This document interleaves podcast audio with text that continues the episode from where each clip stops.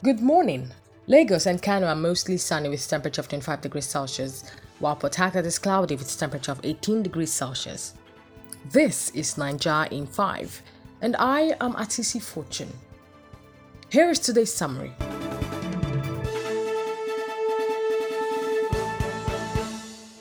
Popular singer and songwriter Lanre Fasasi, popularly known as Sound Sultan, died yesterday after battling cancer of the throat.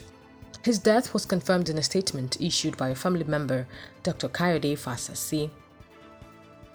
Armed men suspected to be bandits on Sunday abducted the provost of the College of Arts and Animal Science Bakura in Zamfara State. The state's police public relations officer, SP Mohammed Shehu, confirmed the incident.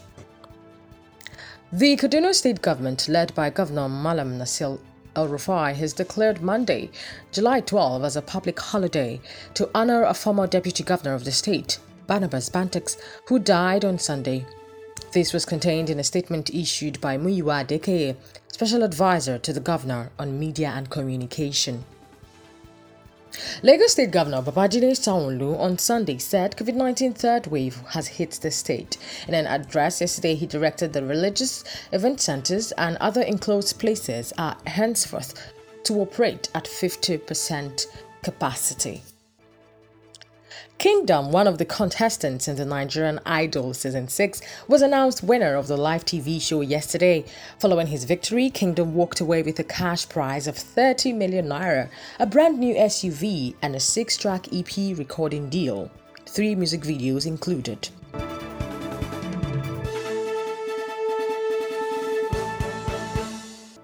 Unspecified number of persons have been killed in a communal clash that broke out between Ipav and Yandev communities in Gboko local government area of Benue State. The state's police public relations officer Anene Catherine confirmed the incident. Italy yesterday won Euro 2020 following their penalty shootout win over England. The game ended 1 1 after 120 minutes. Luke Shaw opened the scoring for England in the second minute before Bonucci levelled from a follow-up shot after a corner kick. A diaspora group, Yoruba One Voice, has urged Yoruba people all over the world not to relent in the irrevocable campaign for self-determination for the people of the region. This was contained in the eight point communique issued at the end of a webinar conference organized by the group, according to a statement on Sunday titled Yoruba Nation Will Forge Ahead with Self Determination Agenda. And lastly, two nurses kidnapped in Kaduna State have regained freedom after 80 days in bandits' den. The National Association of Nigerian Nurses and Midwives Kaduna State Chapter Chairman Comrade Ishaku Yakubu confirmed the release. And that's all for today's sizzling news. Thank you for listening. Do have a productive day.